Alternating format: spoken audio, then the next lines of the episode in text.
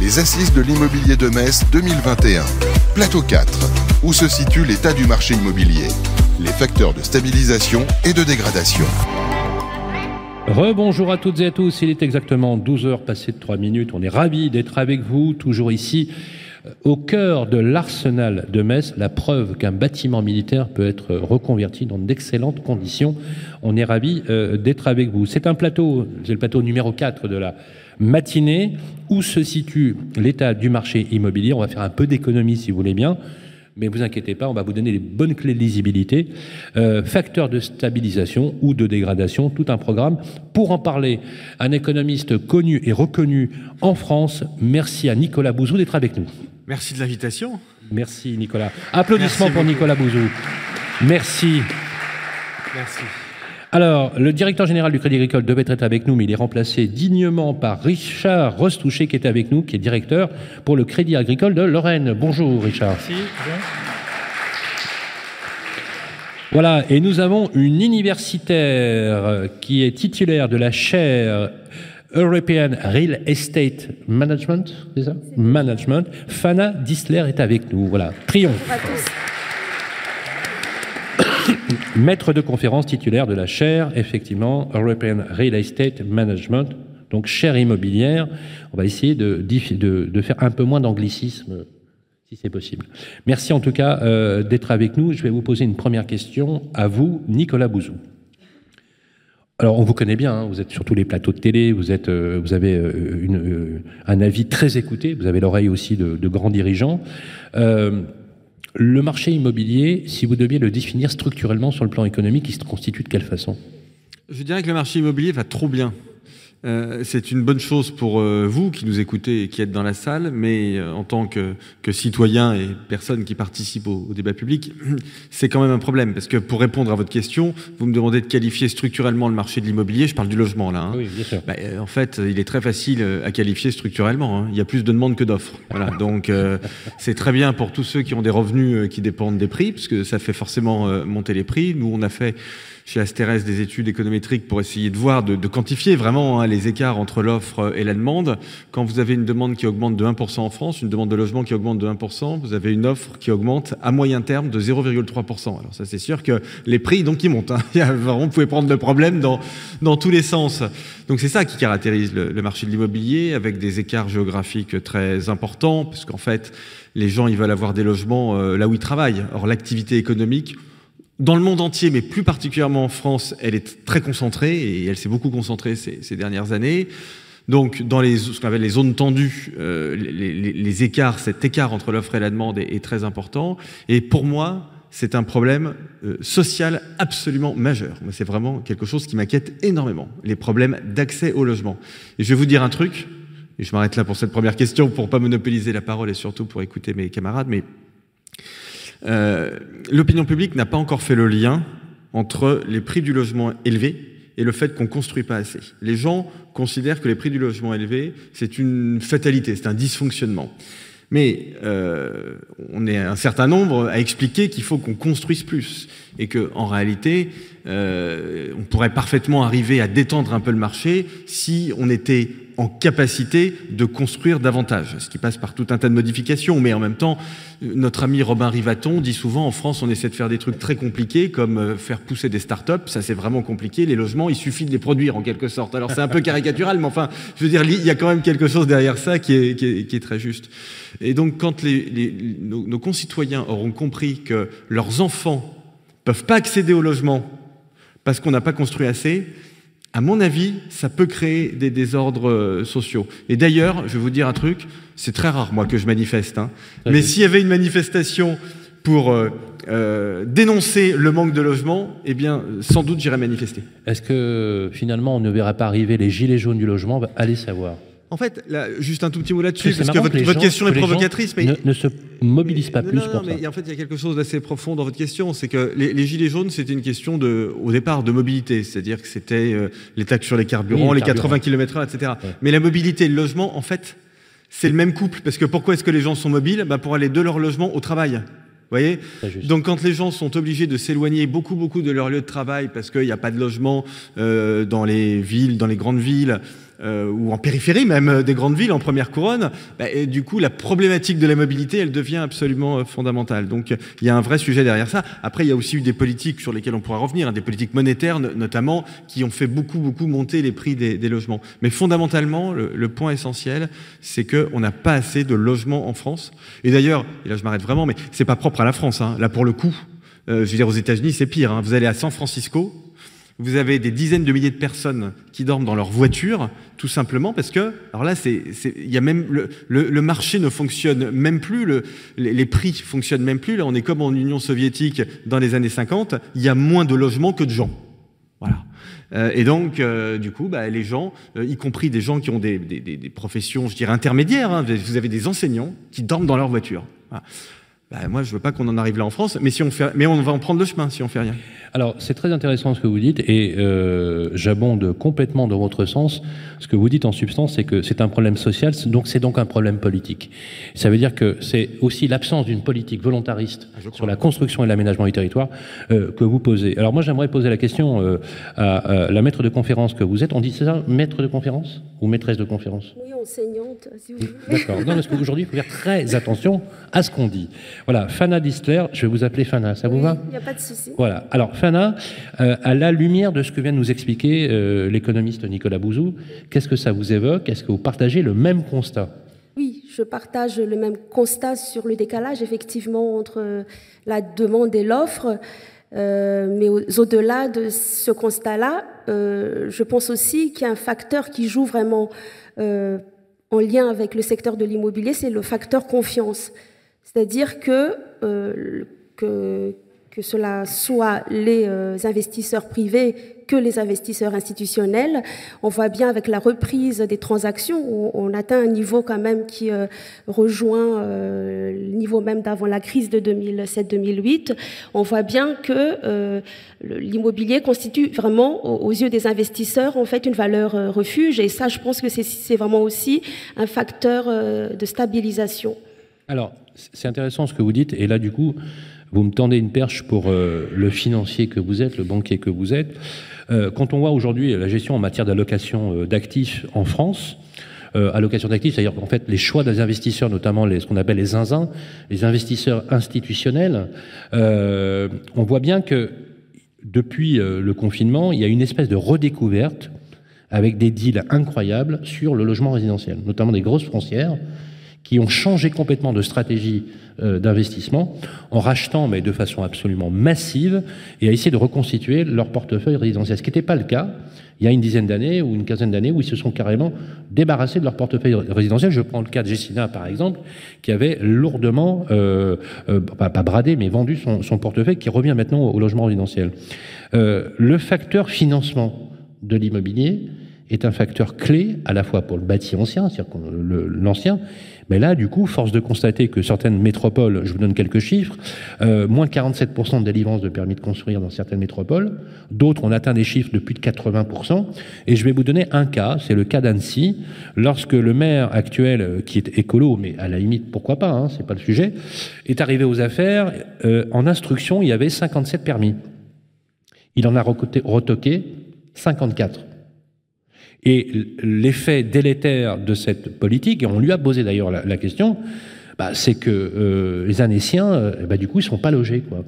Alors, est-ce que aujourd'hui, vous, en tant que banquier, banquier ancré dans le territoire, hein, c'est un peu l'ADN du Crédit Agricole, vous constatez la même chose et quelle est votre marge de manœuvre pour essayer effectivement de doper, à la fois dans votre relation avec la métropole, les métropoles, les élus locaux, le fait que vous puissiez financer parce que vous voulez financer des programmes neufs. Oui. Alors effectivement, on, fait à peu près le, même constat. Hein. C'est que d'un côté, euh, on, a euh, des, particuliers, mais également des investisseurs euh, qui sont très mobilisés sur la, partie immobilière. Pourquoi déjà? Parce que les taux sont bas, bah, les rendements des autres actifs, notamment bancaires, sont extrêmement faibles. L'assurance vie ne paye plus moins. Donc effectivement, il y a une vraie orientation vers ce sujet-là. Donc ça, ça explique le fait que les investisseurs particuliers comme les investisseurs institutionnels se tournent vers ce type de produit. Après, euh, comment euh, nous, on, peut les aider dans ce sens-là? Euh, C'est une démarche qu'on fait au quotidien dans le cadre des, notamment des, promotions qu'on peut financer, des relations qu'on peut avoir dans le territoire avec un certain nombre de maires, d'agglos, etc. Mais il faut avouer également qu'il y a une partie j'ai envie de dire, politique que nous ne maîtrisons pas. Effectivement, quand, vous dites qu'il y a un certain nombre, un certain nombre de communes, de permis qui étaient en cours et qui ont été retoqués simplement parce que la couleur de la mairie a changé entre deux élections, voilà, c'est un bout d'explication. Hein. Après, je pense également il y a un autre facteur de, rattrapage, euh, pour peut-être compléter la, réponse de Nicolas Bouzou, qui qui, euh, s'est pas totalement fait. C'est-à-dire qu'en 2020, euh, vous avez eu en même temps la crise sanitaire, vous avez eu en même temps les élections, et donc là, il y a des permis qui sont restés en rade, qui sont jamais validés. 2021, vous avez un, un, phénomène de rattrapage, mais qui n'est pas suffisant aujourd'hui, qui est largement en dessous de la demande. Effectivement, on se retrouve avec, euh, avec une offre qui, qui, est décalée par rapport à la demande. Alors, le, le, président Emmanuel Macron nous avait promis, Nicolas, un choc de l'offre. Force de constater que c'est plutôt un choc de non-offre, hein, on va dire. Euh, des baisses dramatiques. Pourquoi? Pourquoi on ne construit pas en France? En fait, c'est, on veut plus construire. C'est même, euh, c'est même pire que ça, en fait. C'est qu'en réalité, cet écart entre l'offre et la demande, il s'est plutôt accru ces, ces dernières années. Euh, en fait, il suffit pas. Le, diagnostic du président de la République est le bon. Hein, il faudrait euh, un, un choc d'offres. Mais en fait, ce que l'on voit très bien, et j'en discutais encore à la sortie de cette salle avec des élus, avec des maires, qui m'expliquent très bien que, euh, en réalité, ils, ils font face à des injonctions contradictoires. C'est-à-dire que d'un côté, on leur dit de construire plus. Et de l'autre, vous avez deux, éléments qui, ne les poussent pas à construire. La première chose, c'est que ben, euh, on veut construire plus à titre collectif, mais on veut pas que ce soit près de chez soi. Donc il y a un vrai problème politique, un problème citoyen. Ça, c'est la première chose. Et puis l'État lui-même envoie des injonctions contradictoires. Parce que le président de la République dit qu'il faut construire plus, mais je schématise un peu, hein, pardonnez-moi, mais c'est pour être très clair dans le débat. Mais la ministre de la Transition euh, écologique va dire euh, attention, pas d'artificialisation oui, Donc construisez moins. zéro artificialisation Et en fait, et quand on regarde la loi attentivement, c'est plutôt la ministre de la Transition écologique qui l'emporte que la ministre du Logement. Raison pour laquelle moi, ce que je conseille aux, candidats que je vois, euh, et qui sont tous à peu près d'accord sur ce diagnostic, enfin tout le monde, alors à part peut-être euh, euh, Yannick Jadot, et encore je sais pas, faudra en discuter avec lui, mais, mais la plupart des candidats voient bien qu'il faut construire plus. Mais moi, ce que je leur suggère, c'est de mettre un vrai ministre du Logement. Voilà. Beaucoup d'amitié pour la ministre du Logement, mais je veux dire, il faut quelqu'un voilà, qui ait vraiment du poids politique, qui ait la confiance du président de la République, et qui va pouvoir modifier la loi. c'est ça le, ce qu'il faut. Parce que si on dit seulement euh, construisez plus, en fait, ça marche pas. Moi, moi les maires me le disent. Ils me disent, mais attendez, mais, sur, sur, quel terrain on peut pas? C'est compliqué, ça prend des années. Il n'y a pas un projet pour lequel on n'a pas des années de recours. Donc, même les élus qui veulent construire, ce qui n'est pas le cas de tous les élus, il faut être motivé pour construire en raison de la problématique politique dont, dont je parlais. Et donc, même ceux qui sont motivés pour construire, ont du mal. Si vous ajoutez à cela, je vais être un peu polémique, mais je suis d'accord avec moi-même, la loi SRU qui dit aux gens, il faut construire, mais surtout, n'oubliez pas que dans vos constructions, il faut mettre plein de logements sociaux. Donc, vous ajoutez une, une complexité supplémentaire. Et donc, c'est l'État, je vous dis, envoie des injonctions paradoxales. Une toute petite anecdote en 30 secondes. J'habite dans une ville de la banlieue parisienne, qui est l'une des plus carencées en logements sociaux. Euh, c'est historique, etc. Bon, donc on essaie de, de rattraper le retard, mais c'est évidemment très difficile. Et pour rattraper le retard, on construit beaucoup. Mais selon la ministre du Logement, qui est une amie, euh, ça ne va pas assez vite, et donc elle a enlevé les permis de construire à mon excellent maire et elle les a donnés au préfet, ce que la loi ah, permet de faire. Oui. Depuis que le préfet a les permis de construire, nous avons mis en chantier, je vous donne en mille, un logement. Ça fait à peu près un an. C'est-à-dire que c'est très intéressant l'État lui-même n'arrive pas à respecter ses propres règles. C'est-à-dire quand l'État prend les permis de construire et dit bon bah maintenant j'en ai marre, je vais faire des logements sociaux, vous allez voir ce que vous allez voir, parce que vous vous êtes une méchante ville de droite qui aime pas les logements sociaux, mais moi je vais faire des logements sociaux, bah tu parles zéro logement parce que l'État est quand même obligé de respecter la loi. Vous voyez donc il faut des il faut des changements au niveau de la loi.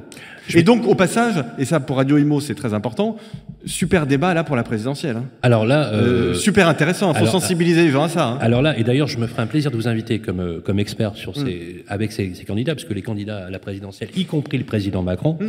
viendront sur nos plateaux pour parler de la politique du logement, notamment, qui est un vrai sujet. Alors justement, euh, quelques chiffres que j'aimerais vous donner. Il y a un peu plus de 4 millions de personnes qui sont, on va dire, en mal logement en France dont plus de 2,5 millions je crois, à corroborer, sont inscrits euh, sur les listes de logements sociaux.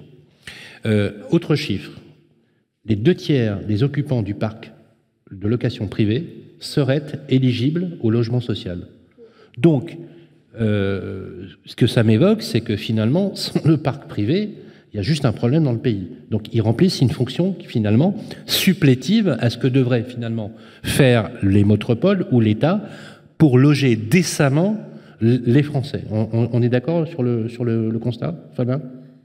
On est d'accord, mais ceci étant, en fait, on constate quand même, c'est assez paradoxal, d'un côté, euh, l'État se désinvestit du logement social, là on, le constate vraiment, et de l'autre côté, il y a une forte institutionnalisation par rapport, euh, les débats de ce matin l'ont bien euh, montré, qu'il y, y a une approche même très coercitive, en fait, de, loi qui s'impose de plus en plus en lien avec le logement de manière générale, mais aussi le logement privé, et qui, fait que quelque part, les, acteurs de l'immobilier passent leur temps à rendre compte au lieu de vraiment définir euh, une stratégie euh, claire en fait. Euh, et, ça montre bien qu'il y a il y a un désinvestissement d'un côté et une sorte de, voilà d'une approche, une institutionnalisation assez coercitive de l'autre côté. donc du coup, pour répondre à la question, c'était. Alors la question est la suivante on, a aujourd'hui un parc privé qui assume des fonctions que pourrait assumer finalement, dans une certaine mesure, euh, l'État. On va dire l'État qui est celui de, loger des citoyens dont le revenu, en fait, les empêche d'avoir, par exemple, un accès normal à la propriété.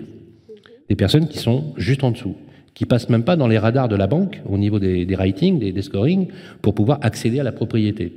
Il y a des personnes qui touchent légèrement plus mais pas assez pour aller dans le parc privé. On appelle ça les logements intermédiaires.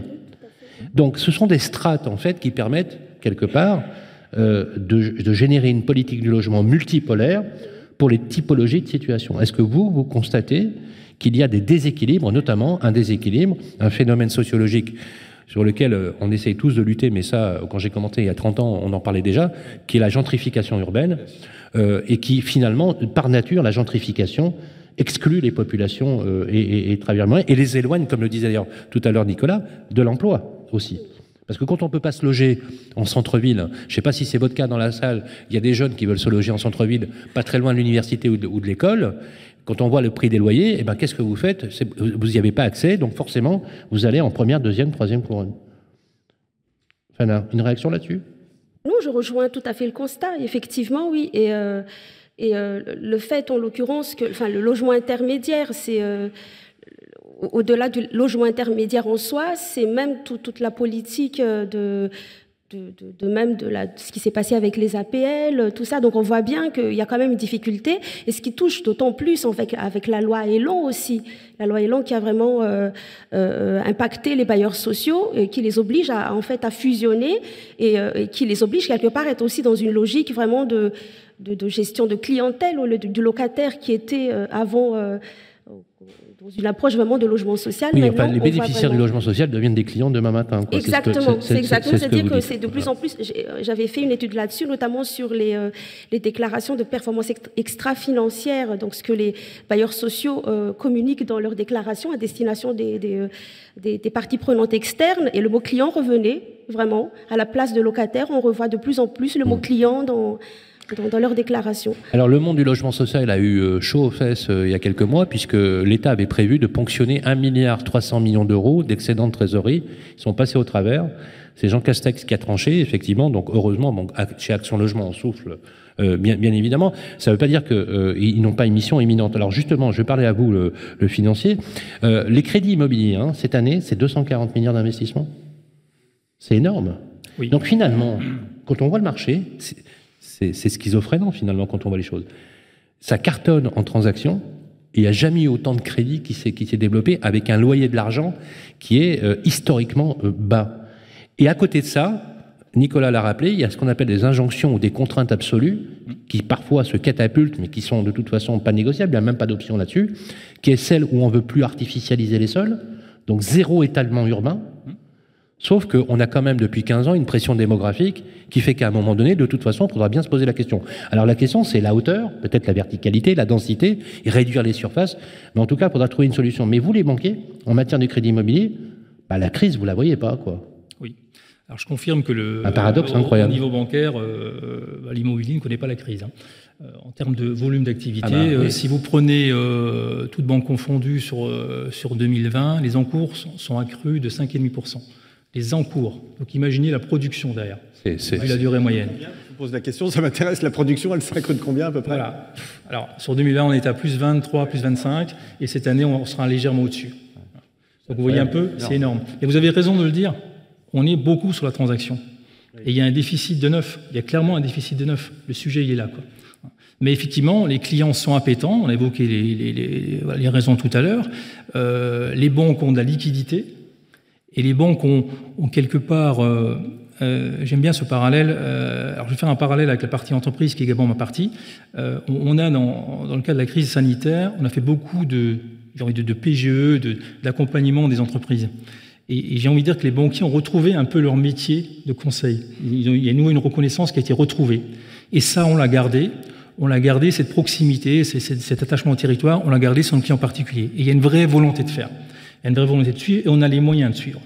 Mais effectivement, il, faut qu'il y ait de l'offre. Il, faut qu'il y ait Effectivement, on est sur la transaction aujourd'hui. Le marché est extrêmement actif, mais c'est de la transaction.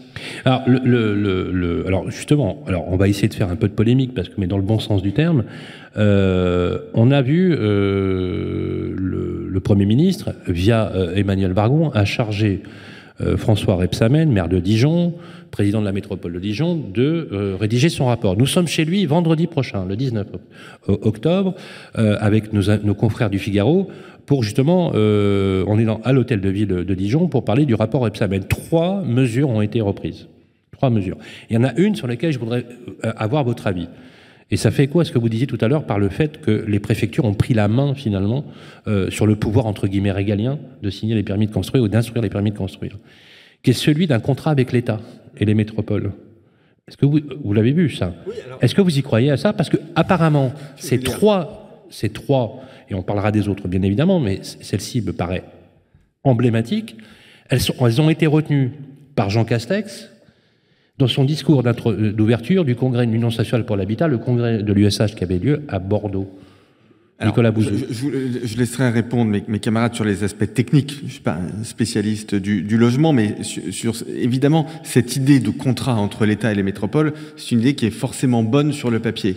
Mais en réalité, on peut déjà contractualiser. Les villes peuvent déjà hein, faire des contrats euh, avec euh, l'État. Euh, par exemple, sur les logements sociaux, typiquement, j'en parlais tout à l'heure, quand on est carencé et qu'il est très difficile euh, de passer la barre des 20 ou des 25 de, de logements sociaux à court terme, on peut parfaitement faire un contrat avec l'État et essayer de négocier un peu l'amende, etc. Donc tout ceci est, est possible. Je voudrais faire deux remarques par rapport à ça. Première remarque, je l'ai dit, quand vous faites un contrat, vous êtes quand même obligé de respecter la loi. Donc euh, c'est pas ça qui va résoudre la question de l'étalement urbain. Si vous n'avez pas le droit de faire de l'étalement urbain, vous pouvez faire tous les contrats que vous voulez. Vous n'allez pas faire un contrat qui déroge à la loi. C'est pas possible. Euh, je suis en plus en France, en l'occurrence, je suis. Faudrait regarder de près, demander à des juristes, mais je pense que constitutionnellement c'est même pas possible. Il y a des pays où c'est possible, les Pays-Bas, etc. Mais en France, je suis même pas sûr qu'on puisse euh, le faire. Mais de toute façon, là en l'occurrence, ça ne se, ça ne se fera pas. Donc ça c'est la première chose. La deuxième chose, c'est que j'ai maintenant 15 ans d'expérience des politiques publiques, euh, conseil aux entreprises, conseil au gouvernement, et donc je sais que l'État respecte pas toujours les contrats. Euh, et qu'il euh, y a aussi une défiance entre les collectivités locales, y compris les métropoles, et l'État. Voyez?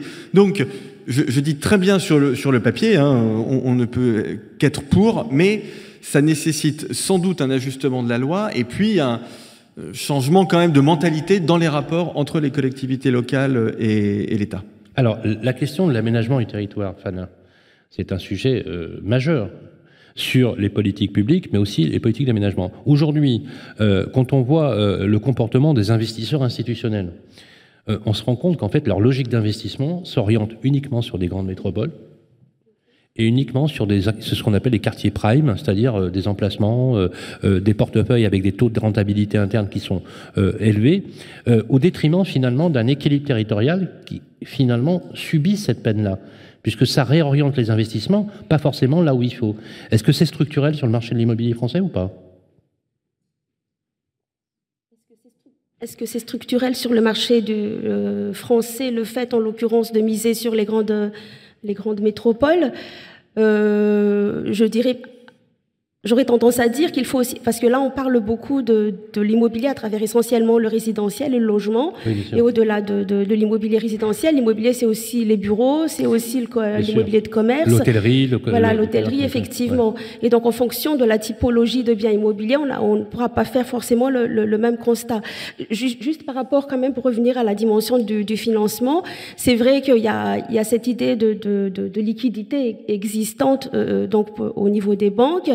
Euh, mais il y a aussi, et, qui va peut-être changer la donne, en tout cas peut-être stabiliser, ou je ne sais pas ce que ça va donner derrière, mais le, les recommandations du Haut Conseil euh, sur la stabilité euh, financière, qui fixe désormais notamment les, une, une durée limitée au crédit immobilier, donc, euh, on ne peut plus excéder 25 voire 27 ans dans la durée notamment des crédits immobiliers et euh, qui fixe également les 35% de taux d'endettement euh, qui étaient déjà les règles qui étaient déjà existantes, mais avec à partir de janvier 2020 un contrôle vraiment donc de, des pratiques des établissements des établissements bon, bancaire justement pour éviter qu'il y ait un octroi trop facile, euh, ce qui participe d'ailleurs derrière aussi à l'envolée des, euh, à l'envolée des prix, puisque ben, quand on offre octroi des crédits immobiliers, ben, ça participe à faire augmenter la demande, donc derrière euh, ça contribue aussi à, l'augmentation des prix.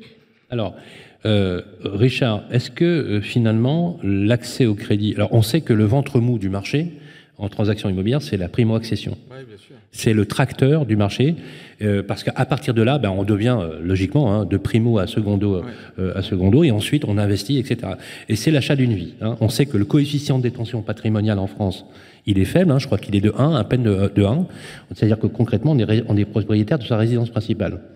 Bon, ceci, ça casse un peu le mythe aussi du, du multipropriétaire français capitaliste. C'est pas c'est pas du tout le, c'est pas du tout le cas. Le HCSF, c'est un peu schizophrénant parce que à une époque, ils avaient, ils avaient euh, resserré un petit peu les boulons en disant euh, attendez, on euh, tapez sur les banques, on, voilà, vous prêtez trop. Puis le 1er janvier 2021, relâchement, on est passé de 33 à 35, 35 pour le 9, hein, je précise, avec une durée maximale de 25 ans. Bon, question, Paradoxalement, alors je ne sais pas si c'est le cas, mais j'aimerais que vous parliez au titre du Crédit Agricole, on a vu un scoring, un rating en fait beaucoup plus élevé, notamment sur, par exemple, les, personnes qui euh, n'ont pas ou très peu d'apport.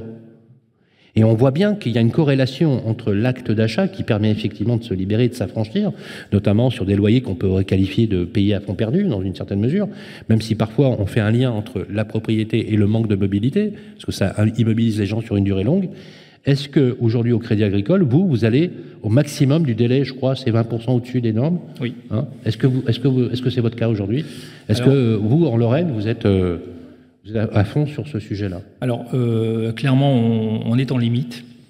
Euh, ah, on est que vous êtes déjà au taquet des. non, on est dans les 20%, ah mais pour être simple, on le gère. C'est-à-dire qu'à un moment donné, aujourd'hui, alors je, je, pense que rapport à un marché, il faut un garde-fou. Donc il n'y a pas de débat par rapport à ça, et, ça nous va bien. Après, euh, la difficulté, c'est que c'est un modèle qui a le, l'intérêt d'être simple, mais qui en même temps ne correspond pas à tout le monde. Euh, lorsque vous dites, voilà, il y a un taux d'effort de 35%, 35% euh, si vous avez 3 000 euros de revenus pour un couple, et si vous en avez 10 000, ben, c'est pas la même chose, et le reste à vivre n'est pas du tout le même. C'est clair. Et en fait, ce qu'on est en train de pénaliser un petit peu, ce sont les petits investisseurs, c'est-à-dire finalement celui qui a son habitation, mais qui veut faire de l'immobilier, qui peut défiscaliser, qui veut avoir une approche patrimoniale. Et à un moment donné, ben, on va dire, ben non, hein, euh, aux États 35%, ça ira pas plus loin. Et, donc, effectivement, euh, aujourd'hui, ça reste raisonnable. J'ai ouï dire que ça allait encore se renforcer début 2022, ou se durcir. Si c'est le cas, ça risque de devenir problématique parce que je ne vais pas employer le mot euh, d'encadrement du crédit parce que c'est pas le bon, euh, mais à un moment donné, euh, ça va quand même commencer à freiner la machine. Quoi. Alors, c'est intéressant parce que oui, vous vouliez réagir, Nicolas Non, non, allez-y. Alors justement, je, vais, je vais abonder là sur le sur, sur l'idée. on a posé la question à Emmanuel Vargon. On lui a dit voilà pourquoi effectivement le HCSF a mis en garde les banques. Quelle est votre position sur le crédit? Voilà, voici ce qu'elle nous a répondu texto. Mmh le gouvernement a fait le choix de ne plus ou de, de moins endetter les Français. Autrement dit, le choix, c'est de dire, si risqué de prendre un crédit, le prenez pas, continuez finalement à payer un loyer. On ne peut pas dire que c'est un fond perdu, mais quand même, l'avantage du crédit immobilier long terme, c'est quand même une épargne à l'envers, hein, quelque part dans une certaine mesure. Et je pense qu'il n'y en a pas un ici qui va dire voilà, j'aimerais payer toute ma vie un loyer. Euh, forcément, vous avez, on a tous envie de capitaliser. Moi, le premier. Voilà, on, est d'accord, on est d'accord là-dessus. Sauf que dans le même moment, elle nous dit, et, d'ailleurs, elle reconnaît euh, dans une certaine mesure l'ambiguïté du discours, que de toute façon, pour euh, effectivement développement durable, impact sur le climat, etc., on ne pourra plus construire. Et, donc, c'est tous les ingrédients d'une crise sociale. ça, ça va pas. Voilà, ça va pas. dire que le problème, le problème que j'ai moi en tant que journaliste, Nicolas, et j'aimerais que vous m'aidiez à décrypter, c'est qu'on a du mal à avoir de la lisibilité dans une cohérence claire de, cette politique. Non, voilà. Ça va pas du tout. les gens s'endettent beaucoup au titre de, l'immobilier parce que les prix sont élevés. C'est pas parce qu'il y a une espèce de frénésie pour l'immobilier en France. C'est pas parce qu'ils veulent spéculer sur l'immobilier. C'est pas, ah pas parce qu'ils veulent acheter trois, trois logements. C'est pas ça. C'est pas ça. C'est parce qu'ils n'ont pas le choix. Parce que les prix sont élevés, que les emplois en France comme partout, je l'ai dit, sont plutôt aujourd'hui dans les métropoles, c'est-à-dire là où ça coûte le plus cher, là où on a le plus de mal à densifier, là où on a le plus de mal à, construire. Et comme en France, en plus, on a encore un taux de fécondité qui est raisonnable, qui est pas très élevé, mais quand même, vous avez beaucoup de gens qui ont deux enfants, donc ils ont besoin d'avoir une ou deux chambres supplémentaires. Mais forcément, euh, vous avez une demande de crédit qui s'allonge. Et comme en plus, ça, c'est tout à fait indépendant, mais on est dans un contexte financier où les taux d'intérêt restent incroyablement bas, y compris d'ailleurs sur le marché de l'immobilier. Je regardais les statistiques dans le train ce matin, on est encore sur des taux qui sont euh, incroyablement bas. Mais du coup, voilà, vous avez un ensemble de facteurs qui amènent l'endettement des, ménages à croître. Mais c'est, me semble-t-il, enfin, moi, ça n'est pas un problème qui m'inquiète beaucoup. Euh, déjà parce que bah, les, les, gens s'endettent, mais en même temps ils deviennent propriétaires. Donc euh, ce qu'il faut regarder, c'est le patrimoine net euh, des gens. À partir du moment où les prix continuent d'augmenter, en réalité, ils font plutôt une, bonne. Une, ils accroissent leur, ah oui, leur, patrimoine. Oui, alors ils vivent dans des trucs pas très grands, mais, mais en tout cas, ils accroissent plutôt leur. Bah, quand les taux d'intérêt sont à zéro, c'est les, questions de l'effet de levier. Enfin voilà, des calculs mathématiques qui sont extrêmement simples. Hein, mais quand vous avez des taux d'intérêt à, contre, à zéro, remonter de façon un peu structurelle. Et, les taux d'intérêt. Bah, en France, les gens sont à taux fixe hein, pour l'essentiel, à 80%. donc euh, ça, pose, ça poserait des difficultés pour ceux qui sont en train d'arriver sur le marché, bien sûr. Évidemment. Ça la mais, mais, je veux dire, il y a, déjà, il y a plus grand monde hein, qui arrive sur le marché. C'est ça le problème. Bah, les primo-accédants ont de plus en plus de difficultés.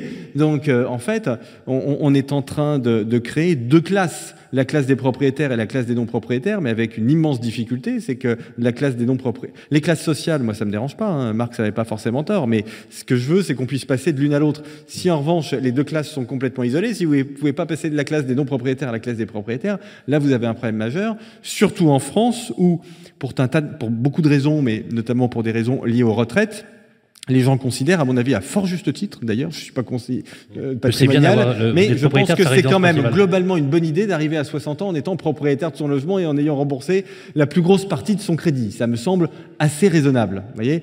Donc, euh, et, donc les gens euh, partagent euh, ça. Donc il, faut prendre le, le, problème dans, dans ce sens-là faut pas dire il y a trop de crédits, on distribue trop de crédits, les banques prennent trop de risques. Non, en plus les banques en France, honnêtement, alors de toute façon vous, me confirmerez forcément sur ce point, mais de ce que j'en vois, enfin, depuis 2008 quand même, les banques ont considérablement renforcé leur ratio de solvabilité, leur ratio de liquidité. Euh, il y a pas de subprime, il n'y a pas ce genre de choses en France, il n'y a plus de titrisation en plus ou quasiment plus, bah, si vous regardez un petit peu plus loin. Il me semble pas, je peux me tromper là encore, il y a peut-être quelque chose que j'ai pas vu, mais enfin il me semble pas qu'on soit très à risque sur ce, sur ce sujet. Non, le vrai problème c'est les prix des logements anciens. Et pour qui est enfin, finalement, de, parce que quand même c'est triple peine, resserrement euh, de l'accès au crédit pour les primo-accédants, euh, quasiment un taux euh, très bas de construction de, de logements neufs, Et donc, du coup, rabat mécanique sur le logement ancien qui fait donc mécaniquement augmenter les prix. Vous voulez réagir, Fernand Disler Oui, enfin, juste pour dire que ça part quand même d'un principe de prudence derrière hein, tout ceci. C'est que ça donne l'impression un peu, on essaye de réguler, mais, mais c'est vrai, même si, et c'est d'ailleurs c'est ce qui caractérise un peu le système français et qui nous protège quelque part, euh, de, de on l'a bien vu dans, par rapport à la crise de 2008, où, où cette approche prudentielle-là, de, de, ne pas, euh, de, de faire attention à la solvabilité, notamment euh, des, ménages ou des emprunteurs avant d'octroyer un, crédit.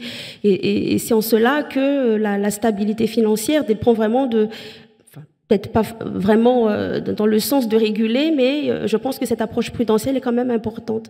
Réaction, Richard? Oui, je, pense que, enfin, on, a peut-être de très mauvais souvenirs sur, sur la partie immobilière, notamment ce prime, mais, mais il faut bien se dire qu'en France, on n'est pas du tout par construction sur ce modèle-là. On l'a dit tout à l'heure, aux États-Unis, les subprimes, en, trois mots, hein, euh, c'était des taux variables avec des crédits in. Et derrière ça, des gens qui ont des revenus stables. Alors, euh, cherchez l'explication. Là, on est sur une approche de loan to value, c'est-à-dire finalement, c'est le, on était sur l'espoir que, le, que le, bien allait toujours euh, se valoriser. à l'infini, donc, donc c'est complètement faux. Euh, Aujourd'hui, en France, euh, demain, l'immobilier perd 20%. Et bah, les propriétaires qui ont un crédit à rembourser, bah, normalement, sauf crise économique, le rembourseront toujours. Les locataires payeront toujours leur loyer. Par contre, effectivement, si demain on a une crise immobilière, on peut avoir un, réel travail, et ça c'est, le, ça c'est notre job au quotidien de banquier, euh, d'être sur les professionnels de l'immobilier qui eux vont souffrir parce qu'effectivement à un moment donné, voilà, il va y avoir un décalage d'offres de demande, il y avait un effet de ciseau qu'on a déjà d'ailleurs un petit peu aujourd'hui avec euh, l'augmentation des prix des matières premières où sur un certain nombre de promoteurs, on commence à sentir bah, que le, voilà, le niveau de marge se, se resserre très très fortement. Les actifs immobiliers sont hétérogènes par nature. Vous êtes d'accord là-dessus? Et on ne peut pas modéliser ni standardiser l'approche économique du bâti du territoire, d'un territoire à un autre.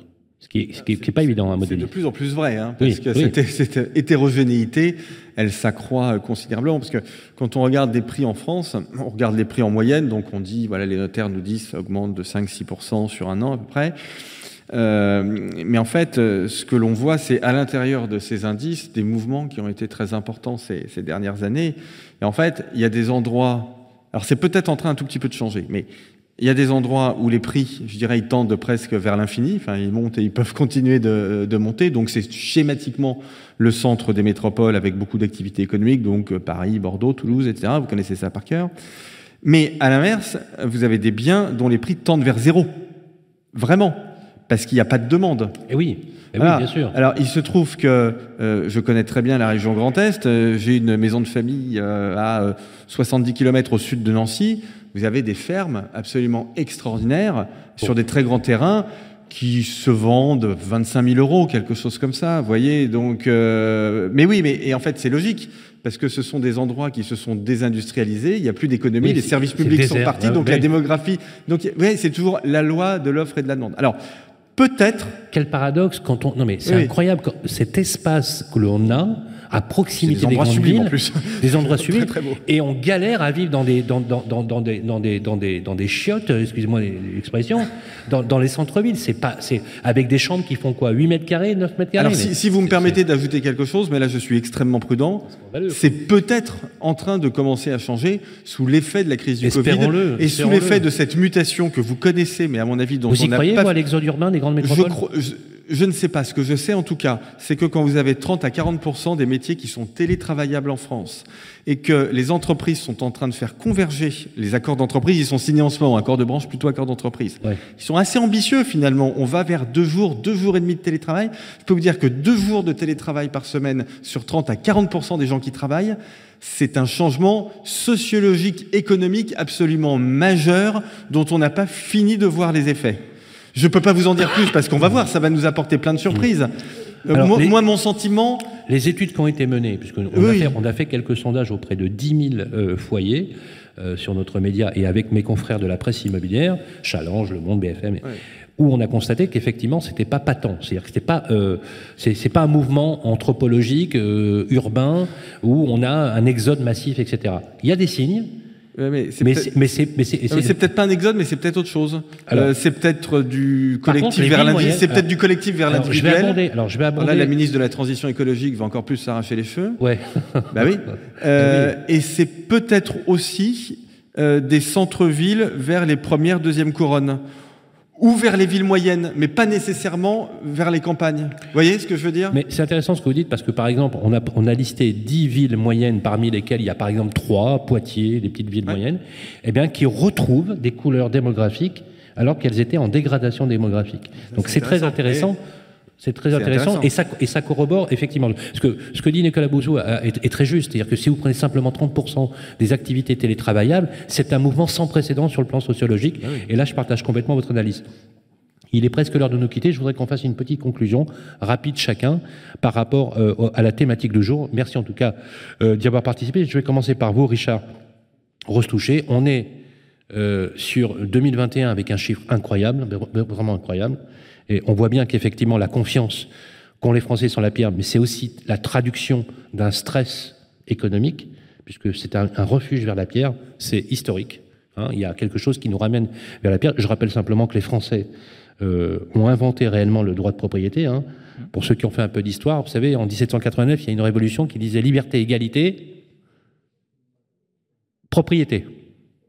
Et ça a changé trois ans plus tard. On aurait dû garder ça. C'est devenu liberté, égalité, fraternité en 1792 exactement. C'est-à-dire qu'effectivement. Donc, non, mais c'est intéressant de prendre l'histoire parce qu'en fait, en réalité, le combat social, mm.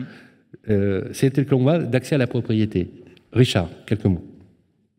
Oui, je, crois que c'est un, une vraie tendance de fond. Hein. On, l'a évoqué pour, différents sujets. Hein. Euh, il y a une volonté euh, d'accession à la propriété. Euh, les Français sont en retard. On est à, je crois, 65%, 65 de propriétaires. Alors la communauté européenne, je crois qu'on est à plus de 70. Donc effectivement, il y a une vraie volonté de, rattrapage.